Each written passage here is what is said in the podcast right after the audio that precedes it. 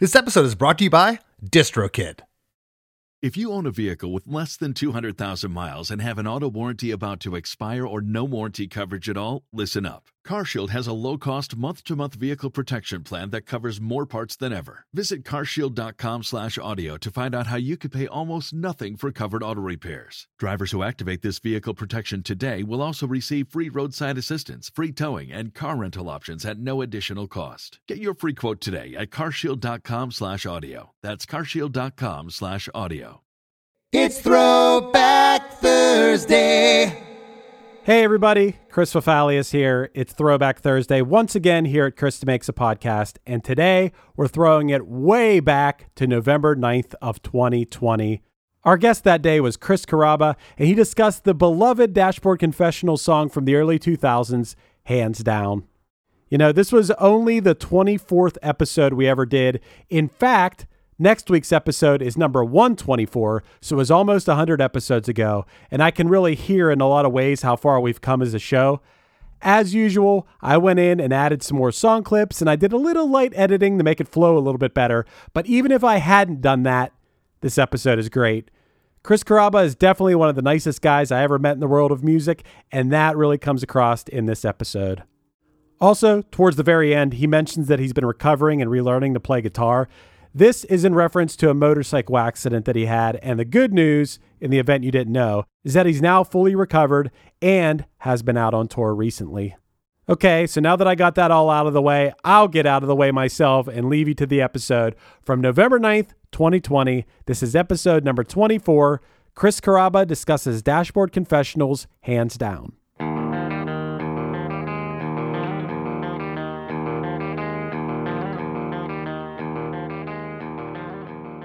Hi, everybody. Today's guest is Chris Carrabba, lead singer and guitarist for Dashboard Confessional.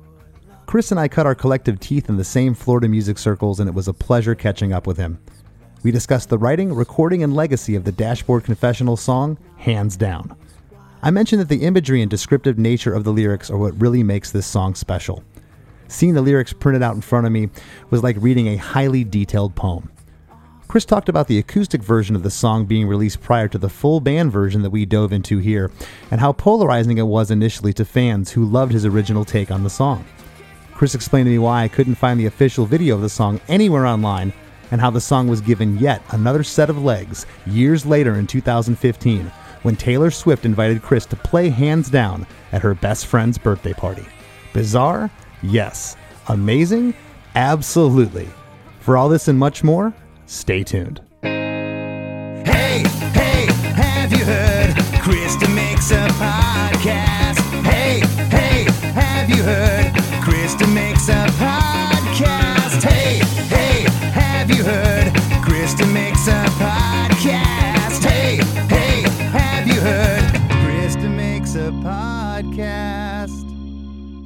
You and I kind of have a, a, shared history here, both uh, being from Florida. Of course, uh, Chris uh, started uh, his career in a band back in the day called the Vacant Andys, his first band, which I want to say Less Than Jake played with you guys at some point. We definitely played together at, at FAU, Florida Atlantic University. Florida Atlantic University. There you go. I was going to say maybe the uh, what was it that place, the old schoolhouse in Vero. I saw you there. I saw you there, but we didn't play there. Oh, I love that place. I saw the refuse. I saw refuse there too. That was one wild show for a place like that. I could imagine. Gosh, we could, we could talk about that place uh, for a whole episode. Um, you know, of course, Chris went on to uh, uh Further Seems uh, Forever, and uh, of course, Dashboard Confessional, which just was uh, a side project that turned into the enormous monster that it is that has become. And you know, I had, I had emailed Chris. Uh, asking about a couple of songs. Of course, uh, uh, Screaming Infidelities was one of them, Vindicated was another, and hands down, uh, was was the third choice, and uh, Chris was was gracious enough to say, you know what, I'm good with any of those, and uh, I went ahead and, and, picked hands down. And uh, I, I got to tell you, uh, Chris, I I don't get too much lyrical envy, but I envy you on this one, man. This one of the themes here on Chris DeMakes a Podcast is is lyrics and how they tell a story and uh, the the imagery that they produce. And and man, this this one is full of it. Uh, I've done a number of, of, of shows now, and uh, I mean this with all sincerity. These are probably my my favorite lyrics I've come across. Wow, thank you. Yeah, it's uh testament to uh I know that's what you're you're really known for and it's just uh song is is fantastic. So take us back. Uh, I know the prior record uh, in 2001 was the places you've come to fear the most. Uh, so between uh, 01 and 03, when this record, uh, A Mark, a Mission, a Brand, a Scar, uh, hands down from that record, when was the, hands down actually written? Let me think here.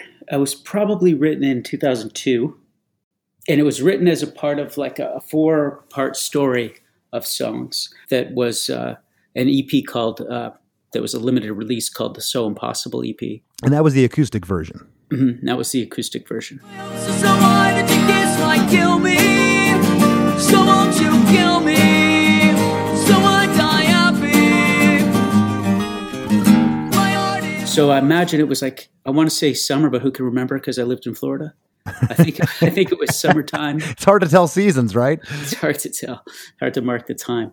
So I think it was the summer of 2002 that I that I wrote hands down. Okay. Remember where you were at when you wrote it? Were you sitting in your house on an acoustic guitar? Were you were you like, I have to write a song today, or was it one of those things that just uh, maybe you had the lyrics in a notebook? How did how did it come about?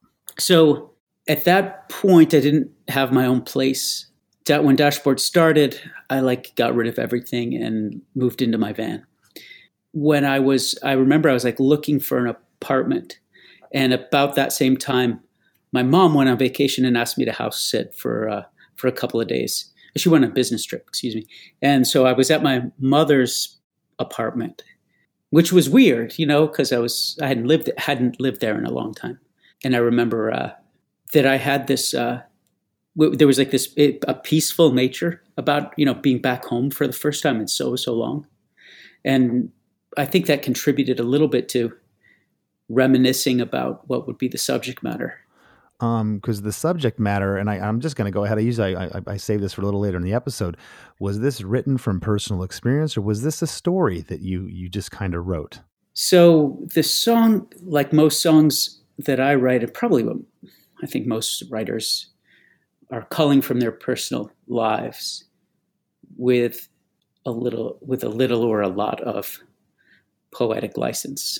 But there wasn't a ton of poetic license in this song. It was like kind of like a fruitful um, experience. It was kind of like grand enough, the life experience, that it, I didn't need to employ a lot of poetic license. It just it had enough on its own. Because there's a lot here. There's a lot of lyrics in this song, and you know, I, I'm sure my listeners are probably sick of me saying what I'm going to say right now. But I've said this in a number of episodes. But some of the best songs, and I'm only speaking of of the chord arrangement right now, not the overdubs and the extra production, which we'll get into, which is fantastic in this song.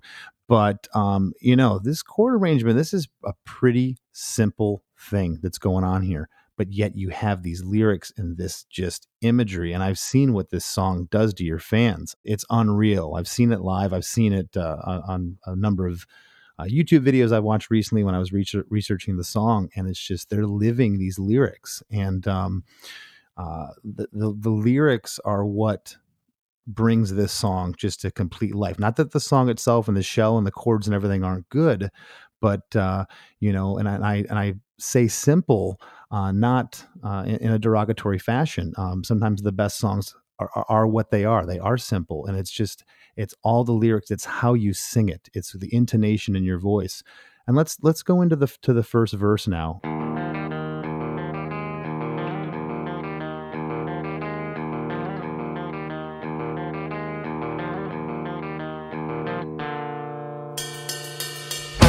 Breathe breathe in so deep. This air is blessed. You share with me. This night is wild, so calm and dull. These hearts they race from self control. Your legs are smooth as they graze mine. We're doing, we're doing nothing at pretty long verse. There's no there's no pre-chorus. Uh, the, the first lyric is breathe in for luck, breathe in so deep. This air is blessed, you share with me. This night is wild, so calm and dull. These hearts they race from self-control. Your legs are smooth as they graze mine. We're doing fine. We're doing nothing at all. So if you could set set that first uh, verse up for us. So you have to envision that uh, the couple are, in point of fact, um, I mean, maybe this isn't made clear anywhere in the song, but in reality, this is this is where it was. There's a party going on that I was at, that we were at, and we squirreled our away upstairs to a room just to be alone together. And though you know there was sexual tension, and as you would expect, you know, there was something more to it. Uh, the tension, I mean, there was something deeper, and and so the whole thing for me in that moment, as I'm writing about the song, is was about just like slowing slowing time down just a little bit or a lot. Just, just to, to to take it in, there was a, there was an import to the to the moment. There was something about it that even then seemed like this is uh, an unusual thing. You know, like there, there was something special about the situation. There's something special about the couple. There was something special about the time and place. And even in my youth, I th- I knew enough to try to slow things down and, and like savor it. Okay.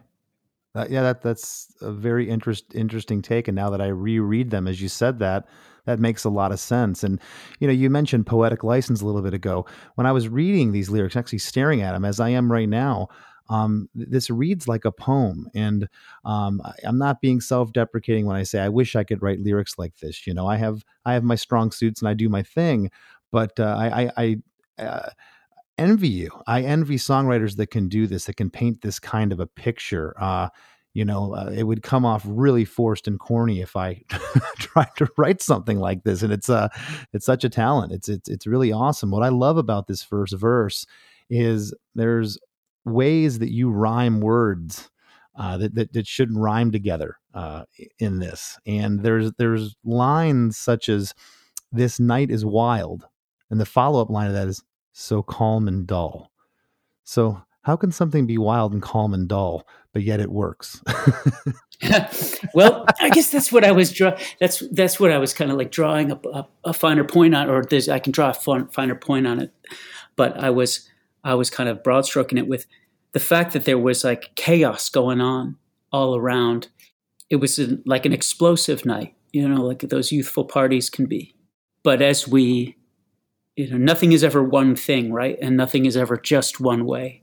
And so there was a part of it that was like in my mind, I was thinking, certainly when I wrote the song, and I think probably when I lived the experience that isn't literally what I'm saying here, but the spirit of it was that uh, in spite of this kinetic thing that was going on all around us, our moment, by comparison, was very calm and quiet and almost mundane that we chose to to slip away Uh huh. into you know into our own little space that we that we found Yeah. and it was there was a long lead up to this in the songwriting process because I'd written three songs that led to this song, and uh, so you've already heard if you've heard the EP, if you're just following it from the EP, which you know I don't mean to like hedge my bets as I try to explain one song by using an, the others. no, please do. if you know if you're following the other ones you know that like both people in the relationship have gone through their own like little self, bits of self-doubt bits of bits of great uh, overabundance of confidence which has led them both to this this period of like oh well here here we are. Let's be present. Which is like you know we were young and so that's weird you know to, to to know to be present when you're when you're young. When you're young you're thinking about next. That seems to be the only thing maybe that's one of the reasons this this moment in my life became a, something worthy of a song much later is because i i really lived in i really lived right then and there. I lived right there. Yeah. i didn't i didn't escape the moment in the moment which is the foolishness of youth but kind of the amazing part of youth at the same time. Yeah, you were able to take that and harness it uh, in in an amazing way, and uh, just the imagery and the descriptiveness of this first verse is, is again, I, I uh, not trying to toot your own horn. These are these lyrics are, are just such fine descriptors.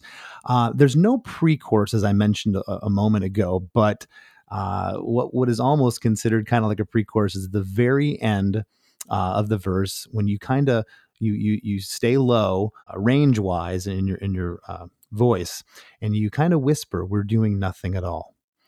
And that part could have almost when you when you listen to it, when it when it stops there that's the part that could have lifted you know we're doing nothing at all like kind of really go up an octave but you save going up an octave for the chorus and that's why that chorus just lifts you know? And there's something so emotional about the way you whisper that line we're doing nothing at all that just tugs at all those fans heartstrings so talk a little bit about that do you remember that exact part was it always like that It was always like that. I don't know whether like I'm speaking to myself or she's speaking to me or if I'm speaking to her. I mean, you know how when you're singing a song night after night for your shows, you might find it has one line has a different meaning three nights in a row. Right? okay yeah of course Um, so sometimes I don't know who's speaking the line. I mean, I should say I don't always know who's speaking the line, but I will say that um, it was conversational, and it was almost like whispered, almost like a secret. It was just really like a private admission.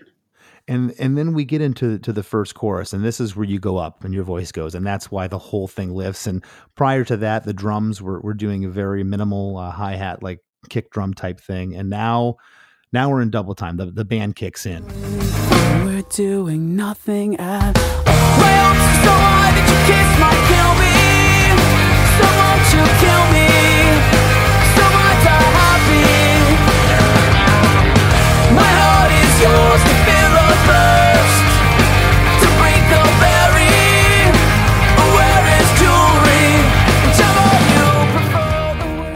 Lyric in the chorus here is uh, my hopes are so high that your kiss might kill me. So won't you kill me so i die happy. My heart is yours to fill or burst to break or bury or wear as jewelry whichever you prefer. And again bury and jewelry do not rhyme but you somehow made them rhyme. Um, the way you sang it and that and that's that's another thing i love about uh, this podcast. I found that with lyrics and i do that myself. There's sometimes we call them a soft rhyme as lyricists but uh, it just works so well there uh, to break or bury or wear wears jewelry whichever you prefer and now is that whichever you prefer is that you directing that at uh, at your love interest here or just in general I think I'm directing it at her. Yeah, I'm directing it at her.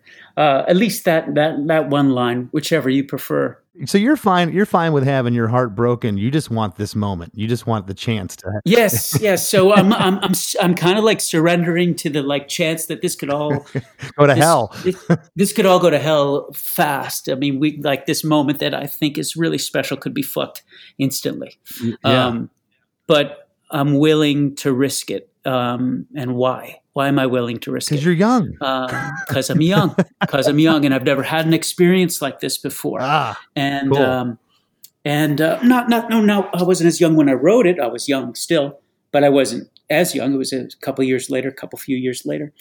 By the time I'd written the song, I'd, I'd certainly had my share of of rejection and heartbreak, and also success with relationships and all that. You know, I've explored explored the gambit gambit of uh, the full range, emotional range, or a fuller emotional range at that point than I had before. right But at the time of writing the song, it was um, just the, the the possibility, the air of possibility was special. That in and of itself was as special as how I felt about the person, and um, you know that willingness to to bare yourself and to p- put yourself in a position where you could be rejected is a is a um, brave place to get to. It's not like uh, I understand that some of the there's a there's more than a little heart on your sleeve in this song, yeah um, but it also is. I find it at least to at least be it's bra- it's brazen and brave. well there's a lot of Um, vulnerability going on here is what it sounds like. There is, you know you're really you're you're young it's exciting your first all this and that but you're you're letting the person know your hopes are super high. The kiss might kill me but hey i'm i'm ready to jump in here. Let's do this. No matter no matter what happens at what cost. Yes, and I like that feeling. it's exciting. I think that's what we call the honeymoon phase, you know, and those re- in those relationships where everything is just so exciting. Like, do you want to do you want to do you want to take a walk uh, down this street with that doesn't have any trees or any sidewalks or nothing? Yeah, let, let's do it. It's great. I'm I'm with you. what? Re- you want to do that? Let's do that. How glorious! you know, and, I've never seen asphalt like this. Oh my god! and then years later you pay for a ten thousand dollar vacation to London and you and you hate each other. You know. So so uh oh man that's uh that's great. It makes makes total sense. I also have a little side note here. I called it the guitar right speaker noodle. There's a guitar part that's panned off to the right uh speaker here um in the chorus that i just love. It's this counter melody that just adds such a hauntingness uh to this chorus. My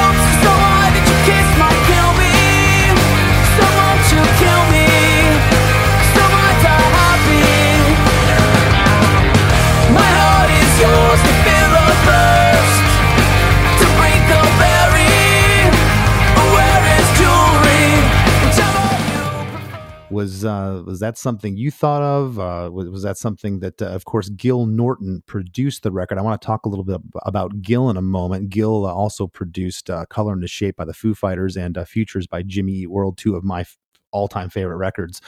Um, As well as Pixies records. yes, yes. Who, Deal for me, who, you know. who, who, of course, who could forget? Um, and um, did Gil bring some of those production factors? Because again, that that counter melody in there's haunting. I love it.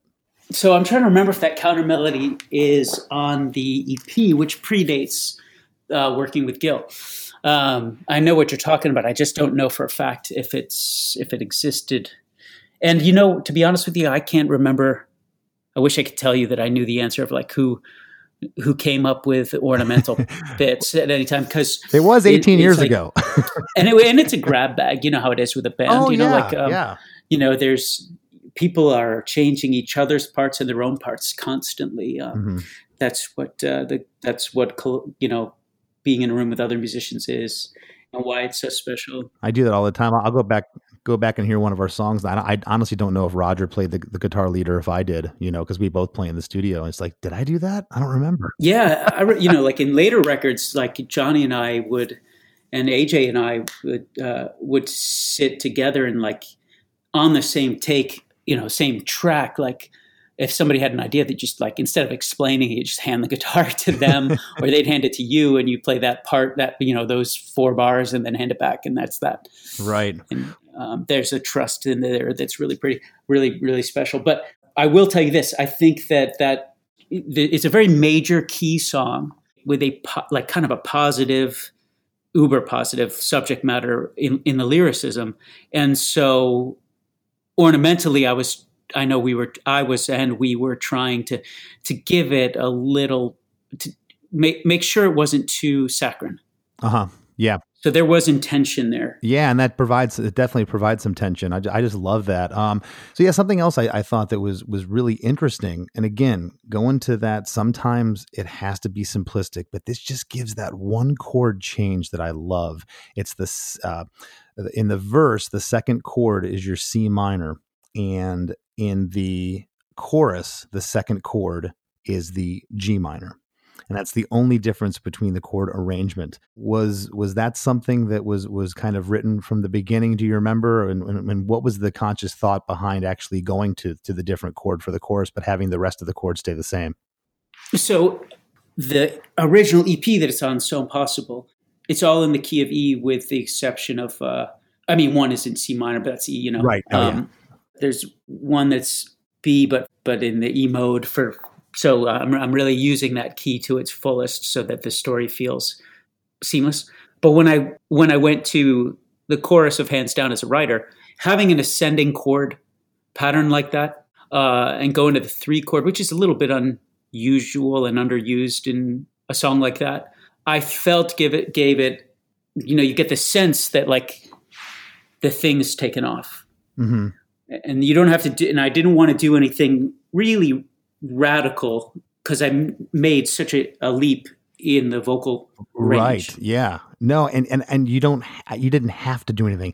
Just that one chord change because again, this song, and not to take anything away, the song is beautifully written, the chords and, and how it's executed, the, the, the- just the the drums and the tempo. You you guys nailed it, but um, it's really about the lyrics and this melody that just just kills people. It really is. But to have that one chord difference, uh, I picked up on it right away when I was studying the song. You know, and of course I heard this song in, in years past, but to really sit down and go, wait, what happens there? Ooh, you know, I picked up the guitar and I'm like, that's neat. I love stuff like that. I do too, and I'm a and I've been a student of it my whole life, and so it was where like a, the the song wasn't written in a painstaking way. It really came out very quickly, as as is the case with songs that become special oftentimes. Mm-hmm. You know, you'd think it's the ones I've said this before. You'd think by rights it's the one you spend weeks or months on that will have the longest legs, but it's really the ones that kind of kind of spill out that end up really connecting with people for you know the most deeply and for the longest time. And I don't know why that is because I think that well, I do know why that is. You know, I, I think that there's an urgency that people just connect to, and I don't think that you spend less time on those songs that come out quickly. I think you're spending time subconsciously, or on all the hundred songs you wrote before that one, you'd written before that one that that lead you there. But in any event, I know that I didn't toy with recording that section.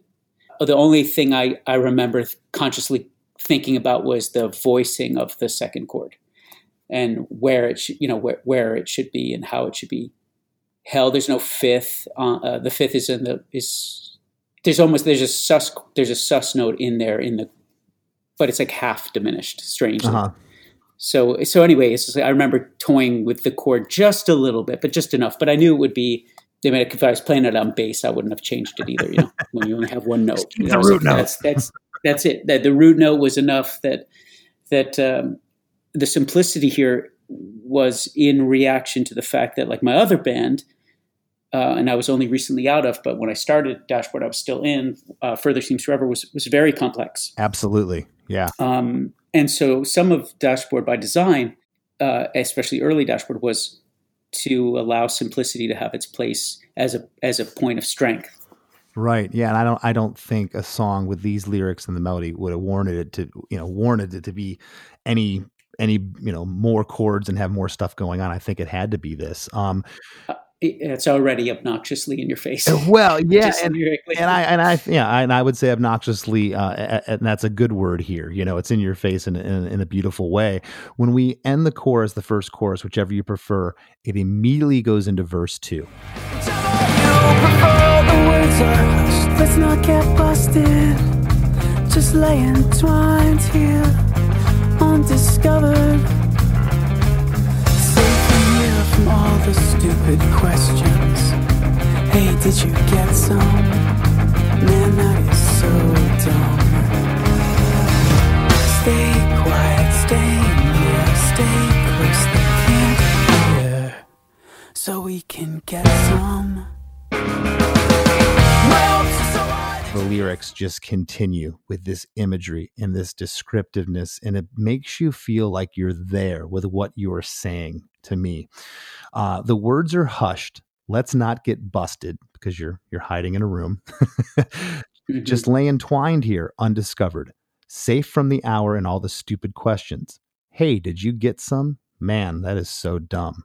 Stay quiet stay near stay close. They can't hear so we can get some and that line again, so we can get some, is almost whispered.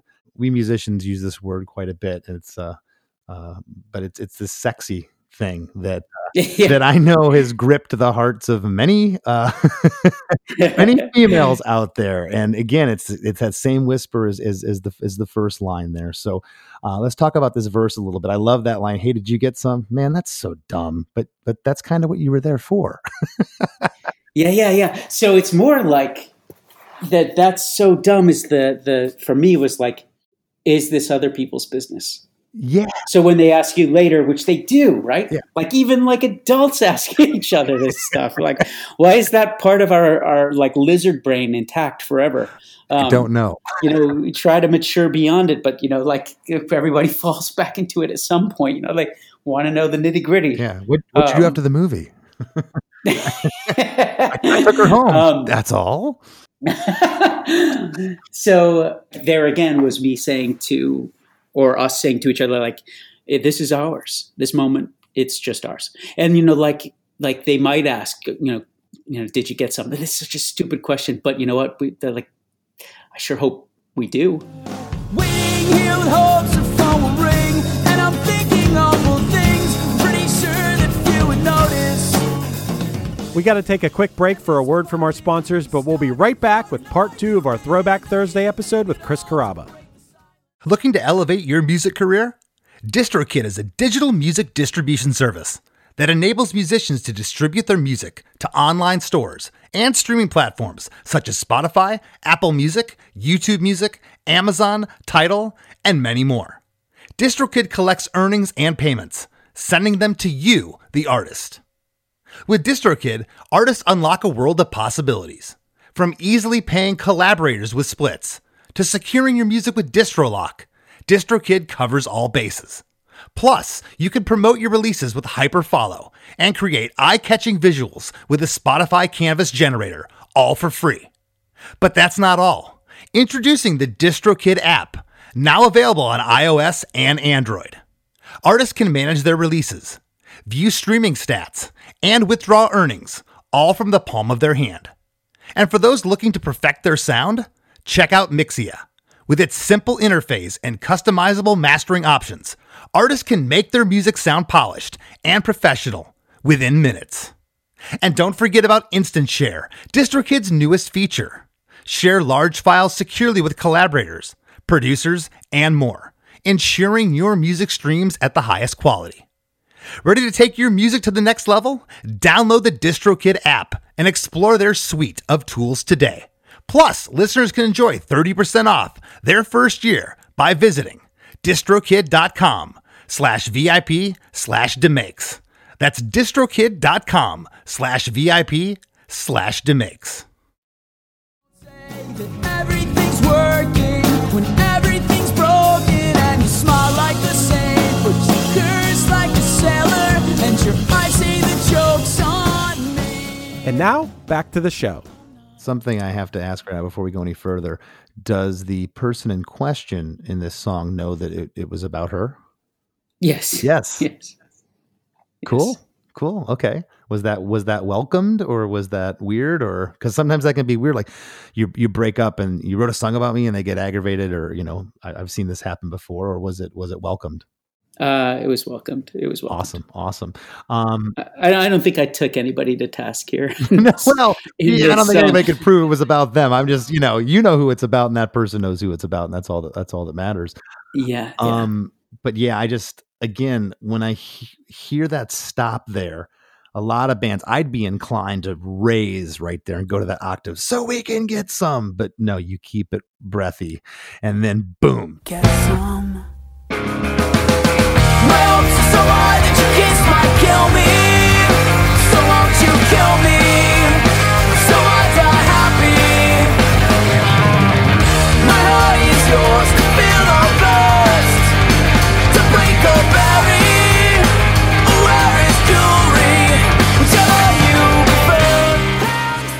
Chorus two is the same lyrics. I'm going to read them again real quick as the first verse. Uh, my hopes are so high that your kiss might kill me. So won't you kill me? So I die happy. My heart is yours to fill or burst, to break or bury, or wear as jewelry, whichever you prefer. And real quick before we talk uh, uh, about chorus two, I didn't mention, and I want to, uh, in verse two, that doesn't happen in verse one. And I love this part. I call it the left speaker noodly guitar. so over in the left speaker, you got this counter melody that's that's really haunt. The, the the the chorus one's great, but that's the haunting one. all the stupid questions. Hey, did you get some? Man, that is so dumb. Stay quiet, stay near, stay close. Do you remember uh, uh, that, how that part came about, or, or who wrote it? Yeah, I remember there were a few things that uh, Gil wanted to do. He wanted like the intro to come back. He wanted the, the the ending section that we'll talk about next to occur again in the song, uh, more than once, I should say. And I just was thoroughly opposed to both of these ideas. And I think that you know Gil is a genius, and so I'm not saying I was right, but I, I felt a very strongly that the, the, the structure of the song shouldn't be altered. So one concession I made was uh, not a concession, but one one kind of his idea led to this this guitar bit, which is a, a kind of an echoing of the intro, Yes. but within the chordal structure that's happening now in the verse. it's just this bit of uh, as, as we musicians call ear candy that I just uh I I'm a sucker uh, for that kind of stuff. And when it's done right and it's executed right, and here it's just it's beautiful. yeah, I don't think I would have ever thought that that would have fit within the. I mean, under chordally it fits, but I didn't think it would fit while singing. It almost feels like it shouldn't. I know what you're saying with that. Yeah. So, but Gil was was like, "This is just play it." He, I remember him saying, "Like, just just play it as a, like he played back, you know, the rough track. He's like, just play the play the intro." And I was like, "Well, I can't play the whole intro. Let me just play this section of the intro that's circuitous." And whoa, this is why he's Gil Norton. Okay. I know. That's and. I've talked about that on the show before. The the value of a good producer that you get along with that can just open your mind to that stuff. And a lot of times the producers, some of them are guitar players, some of them are songwriters, some of them aren't. And uh, some of the ones I've worked with that aren't will say, well, just play the intro over. And you're like, well, it, it, it doesn't work. It goes to this chord. And that's kind of what you were just saying. Like, well, I can't play the whole thing, but I could play this part of it. You know, this Yeah. part will work with it. And then you then the light bulb goes off at that point. You're like, holy crap. So let me just let me point out though, uh, James Wisner produced the song to begin with when we made it on the EP. And James Wisner, just for a moment here, let me just uh, as a side. I, I've worked with some amazing producers, and some I've been in, in complete awe of, like uh, like Daniel Lanois, Sure. and some have been uh, have been you know become life, life you know lifelong friends, like Butch Walker or or uh, Adam Schlesinger before he passed Sure. But the person that I learned the very most from uh, about music is James Wisner. And I remember when we did Hands Down that it was the first time, it was not the first time I worked with him. He produced Vacant Andy stuff, further stuff, and already a bunch of dashboard stuff. It was the first time where he was like, this is right. Like there, like I mean, he thought everything else I did was right in the way it was, but wanted thought, you know, but we could do this or we could try that. I remember being shocked that he was like, "This is we we don't mess with this. This is this is Yeah. it. This is how the song goes." And maybe that's why later when I worked with with Gil, when he said, "Let's change the structure a little bit," I was like, "Absolutely not." And I think it's because my somebody that I looked up to already so much and have learned had learned so much from and to and continue to learn now as I sit here so much from James Wisner. I had said like, "This is it. This is the way this song goes." I'm, I'm so glad you brought that up because I was going to talk about that getting into this last section of the song. Uh, I, I'm not going to lie. I probably would have, if I was presented this song to produce, you said, Hey, Chris, what do you think of this? I would be like, the arrangement's weird. It is yeah, weird. the arrangement's weird. We got, you don't hear the chorus again after this breakdown? What are you thinking? Well, why not? You know, but listening to it as a fan and analyzing it for this show, the song is is is a perfect pop gem. Three minutes, seventeen seconds. It it doesn't need to go anywhere from this, especially lyrically, because the lyrics you can't go back after after what you said here, and up to chorus two. When chorus two ends, you're at a minute and fifty seven seconds. So almost. Uh, it's like that's a little more than half the song, but the other half of the song, essentially, the last one minute and twenty seconds of the song, it goes halftime in what I'm calling a a post chorus outro. It, it al- almost sounds like a bridge at first, but it just keeps going, and it's the same riff hammering you for a minute and twenty seconds.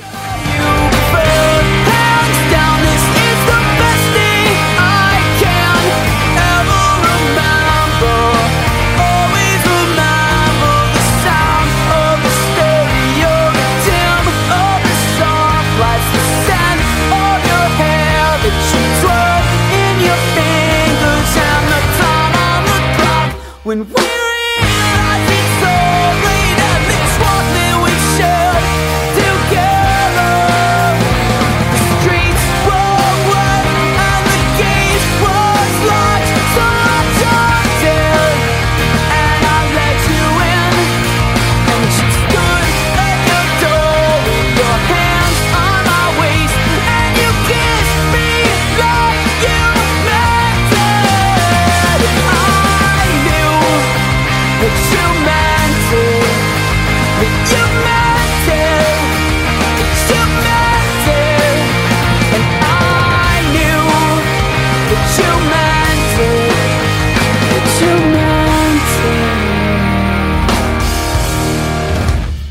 doesn't need to be another riff because it's the lyrics that are taking you on this ride. And I'd like to read these lyrics now, and there's a, quite a bit of them. But again, the story here is, is just incredible.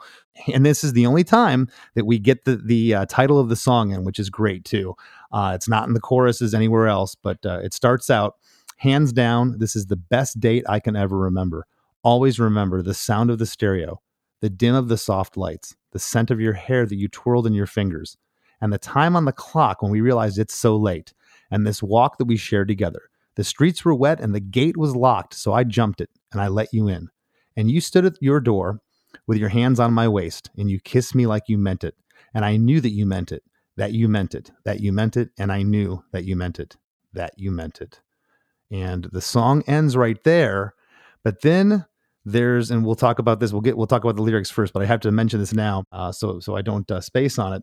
Uh, there's a this weird little drum hit after uh and th- but there's this certain charm and realness it almost sounds like it was another drum take uh that drummer just kind of went dum and ended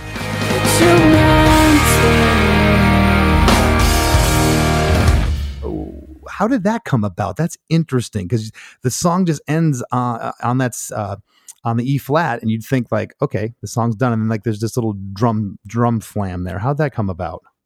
Well, I think yeah, the whole thing is building with this kinetic energy. The whole, I mean, I'd never realized it was that long um, you said it. But gosh, that's a long time, man. Holy shit! It's Um, great. It's great. So I think that you're asking your drummer to play that same groove for a lifetime, and I think I, I can only imagine. He just wants his fucking moment. Yeah, I think during, uh, I got to imagine. I started to remember, but I got to imagine maybe during rehearsals that he just probably did that once, and we were like, "Oh, that's how it ends." I, I don't know for a you fact. don't need to know. but I, just- just, I just had to bring it up because it's just it was really odd when I was like, again, I, I like to really get in. But those are the those are the kinds of things, Chris, that like would happen. Um, maybe this happens with all, probably all bands, right? But you know, just something odd happens somewhere for some reason, and this one could have been fatigue, you know. um, and you go, and the rest of the band goes, "That's it," and the guy doing it goes, "What's it?" Yeah. they don't even Yeah. know. Yeah. and uh, I mean, some you know, sometimes you come up with something and you think this is brilliant. And you're right or wrong, but sometimes you just throw, throw. It's like you know, th- throwing your pick, you know, and you accidentally hit the strings, and somebody goes, "That's it." Oh, oh, okay. And in this case, you know, with the drum, the drummer uh, being so expressive of a as as a drummer. Anyway, there was an emotionality to even that last little. Oh, yeah, and and I wouldn't call it a flub, ad lib, yeah, a moment in my in my in my notes, I wrote there's a certain sacrosanct or something. Yeah, I. I wrote in my notes. There's a certain charm and realness. It just adds this extra, as if the song already didn't feel autobiographical and real enough. There was this extra little, uh, you know, cherry on top. Um, this last part, again, I talked about a moment ago. Uh, you know, that you meant it, and I knew that you meant it. That you meant it. The last lyric, it, it, it couldn't go back to the chorus. To me, it had. That's how it had to end. It was. It's the perfect ending. Um, so again, uh, as a fan now listening to the song and, and analyzing it, um, it is perfect. But if I was presented this song to produce it, I probably would have sided with Gil. It is a, and, and you even just said that you can't believe that almost half the song is the ending. I can't believe it, but I can tell that the guy who wrote it listened to The Cure a lot. just to have, just to understand that that's an option. yeah, no, no, it's, um, but again, it's almost like, um, I didn't even think about this or write this down. Just thinking of this now, it's it's almost like there's two separate songs here in one. It's it's really it's really neat. Um, I, I can't say it enough. Uh, I really good job, good job on these lyrics. They're so descriptive, and they just uh, you know your fans just absolutely love it. I I typically will ask this question during the show, and I, I kind of already know the answer. You know, this song had a life of its own on the EP before it was released. You had been playing it, so what was the reaction? when you released this version? Uh, was there any uh, flack of oh, it's not as good as the first version or things like Of course, yeah, yeah, yeah. It's polarizing. It was, it was, a, it was a polarizing thing to do. Um, hmm. The reviews were mixed Of course, at best. Yeah, Um, and it's funny because it became the definitive version. And I'm not quite sure who made that decision. It wasn't us. yeah, No, it's always the Um, fans, right? It's the fans that dic- yeah. dictate that. What was the Yeah. reaction like as a full band? Like you remember the first time you played it, what that was like just to see the audience because they already knew the song, but now it's full band. It's a, it's electric. It's live. It had to it had, Yeah, had to be great. so you know in in the beginning a dashboard for two or three years it was just me and a, and a guitar so just having a band was tricky. And i took a really i had a patient band i had patient bandmates that i said look if we want this to be part of what dashboard is we're going to have to really introduce this slowly. And so they would spend a lot of the sets on the side of the stage coming up for only three songs or something like Yeah.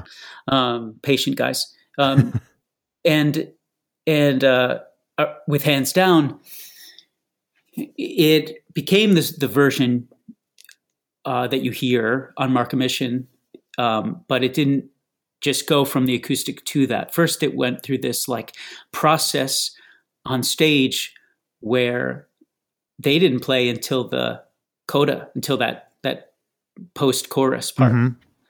and they came in there Oh, okay. Okay. so so we had some time where the song like evol- uh, evolved in front of in front of the live audience and i think the live audience informed the structure the the, the, the, the not the structure the structure was there but the instrumentation Interesting. Okay. A couple more things I want to touch on. Something I find incredibly interesting, and you may have the answer because uh, uh, my producer, Chris Afalios, he swears that there was a video for this song. Neither him nor I Google, YouTube, we cannot find it. However, there is a lyric video that was posted by a fan in 2010 that has 4.8 million views to this song, which is insane. Um, what happened to the original video? Do you know? the original video or the lyric video not the lyric video. So what? oh the original Yeah, video we can't we can't Uh, find it on YouTube. We googled it. We it, it it's like it doesn't exist. It was like it was scrubbed off the internet. We can't find it. yeah what happened to it interscope happened to it i don't you know um Why? vagrant va- well I, I don't know man i don't work at the label yeah, but yeah. i will say this I, am I'm kind of talking out loud. That wasn't directed at you, Chris. yeah, yeah. I'll, I'll, I'll give you the breakdown that I, as as I know it. You know, I was on Vagrant Records. Vagrant Records was an indie label. They did a partnership with uh, Interscope to kind of handle the fact that their bands were having a, their moment and and maybe outpacing their ability to fulfill orders. You know, on a very basic level, just to, you know, for instead of getting to the real nitty gritty. Gotcha. Um, and so then, uh, so then there was, you know, some dual ownership, and uh, and then I know that there was uh, at one point there was some some battle between um, Interscope and YouTube, also Interscope Scope and iTunes.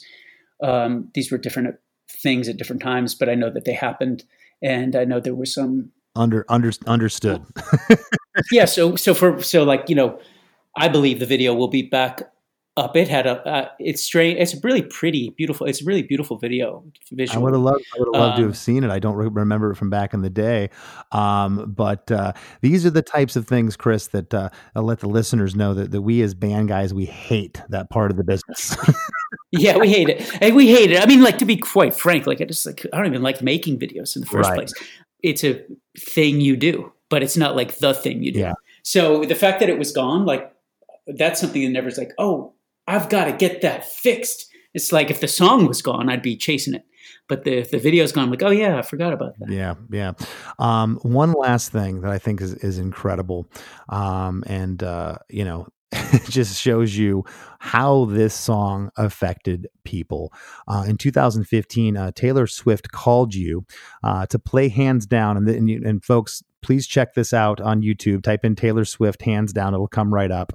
Uh, she called Chris to play hands down for her, her best friend's birthday party. Just asking a random question. Do we have anyone here named Chris Carrabba? Is there a Chris? Is there? Is there a Chris? Uh, Hayley Williams from Paramore was there. She joined in. It's Chris with an acoustic guitar, surrounded by a ton of women.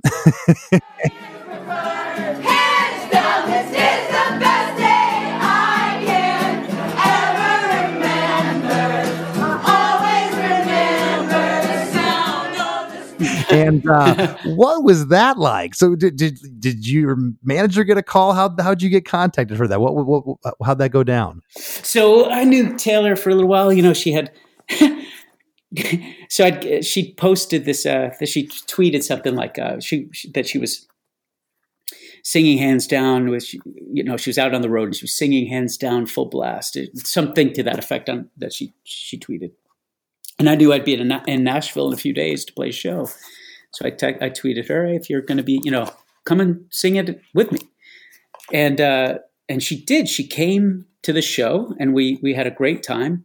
Uh, we really hit it off. She is an amazing person. I really genuinely love her I, I will go to bat for her with anybody that, that knocks her. I, I, I think she's just the real thing. No, she is the, she is the, she writes all her stuff. She's amazing. She's an she's a and she's a badass businesswoman, yeah. and she is she's fiercely devoted to her fans. I mean, I'll go I could go on it. Yeah.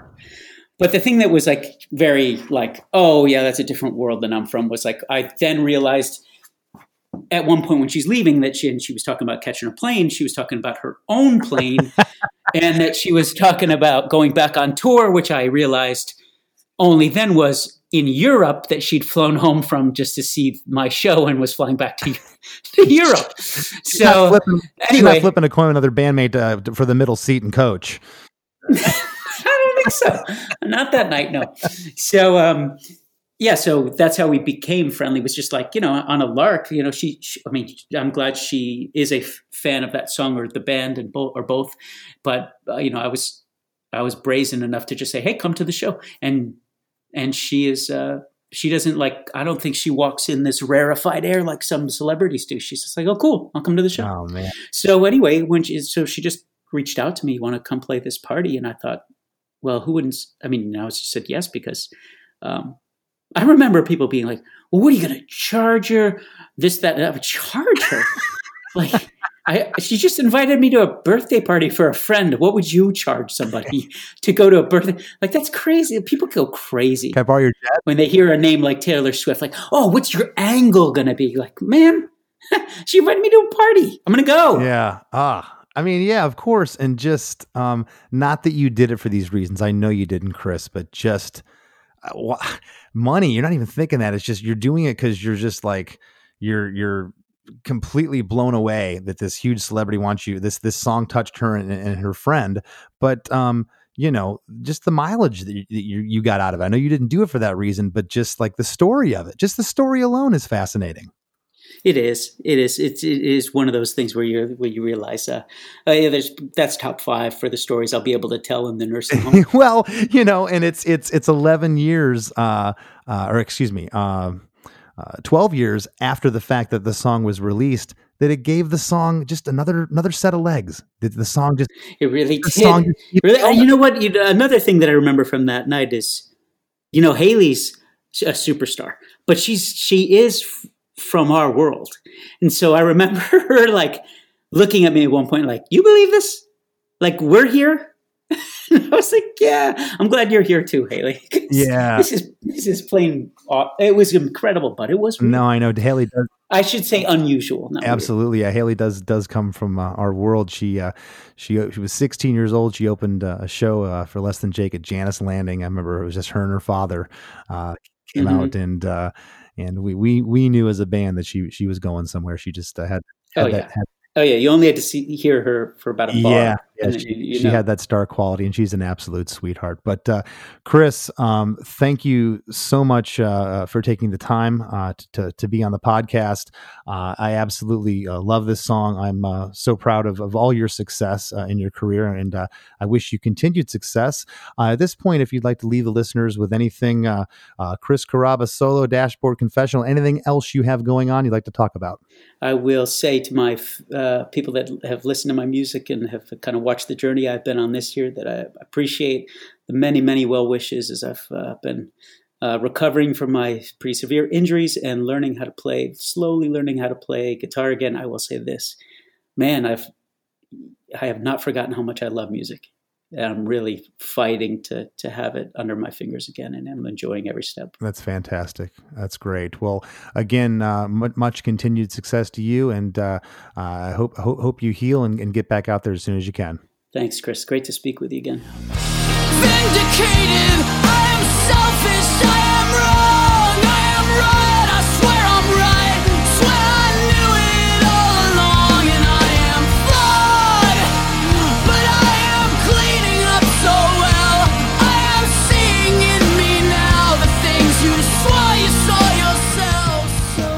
Hey, I hope you all enjoyed yet another Throwback Thursday episode. If you weren't with us since the beginning, don't forget to scroll back through the back catalog and check out some of those early episodes.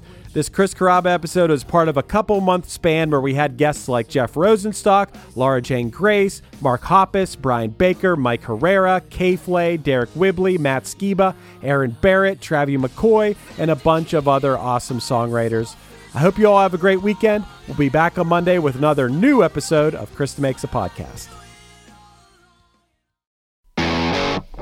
Ever wonder what a punch from Elton John feels like? Or how you'd cope with having turned down the chance to be in Nirvana? Or what signal Keith Richards gives when he wants you to get the hell out of his hotel room? Fans of Too Much Effing Perspective don't have to wonder because they've heard these exact stories and a jillion others on our podcast. I'm Alex Hoffman, former tour manager for Radiohead. And I'm musician and comedy writer Alan Keller. On the TMEP show, we get guests like Nancy Wilson from Heart, Jeremiah Fraites from the Lumineers, and Modern Family's Julie Bowen to tell us things they may have only shared with their therapist, clergy, or a TMZ stringer. So join us on Too Much Effing Perspective. That's E F F I N G Perspective. The only podcast you crank up to 11. The number you have reached is 100.7 WMMS. It wasn't just a radio station, it was a lifestyle. Cleveland is, is a rock and roll city for sure. Gonna be like Get down! The Wrath of the Buzzard. WMMS. Cleveland. The rise and fall of one of the most iconic radio stations in America. Profiles, The Wrath of the Buzzard, PROH Files. Subscribe now wherever you get podcasts.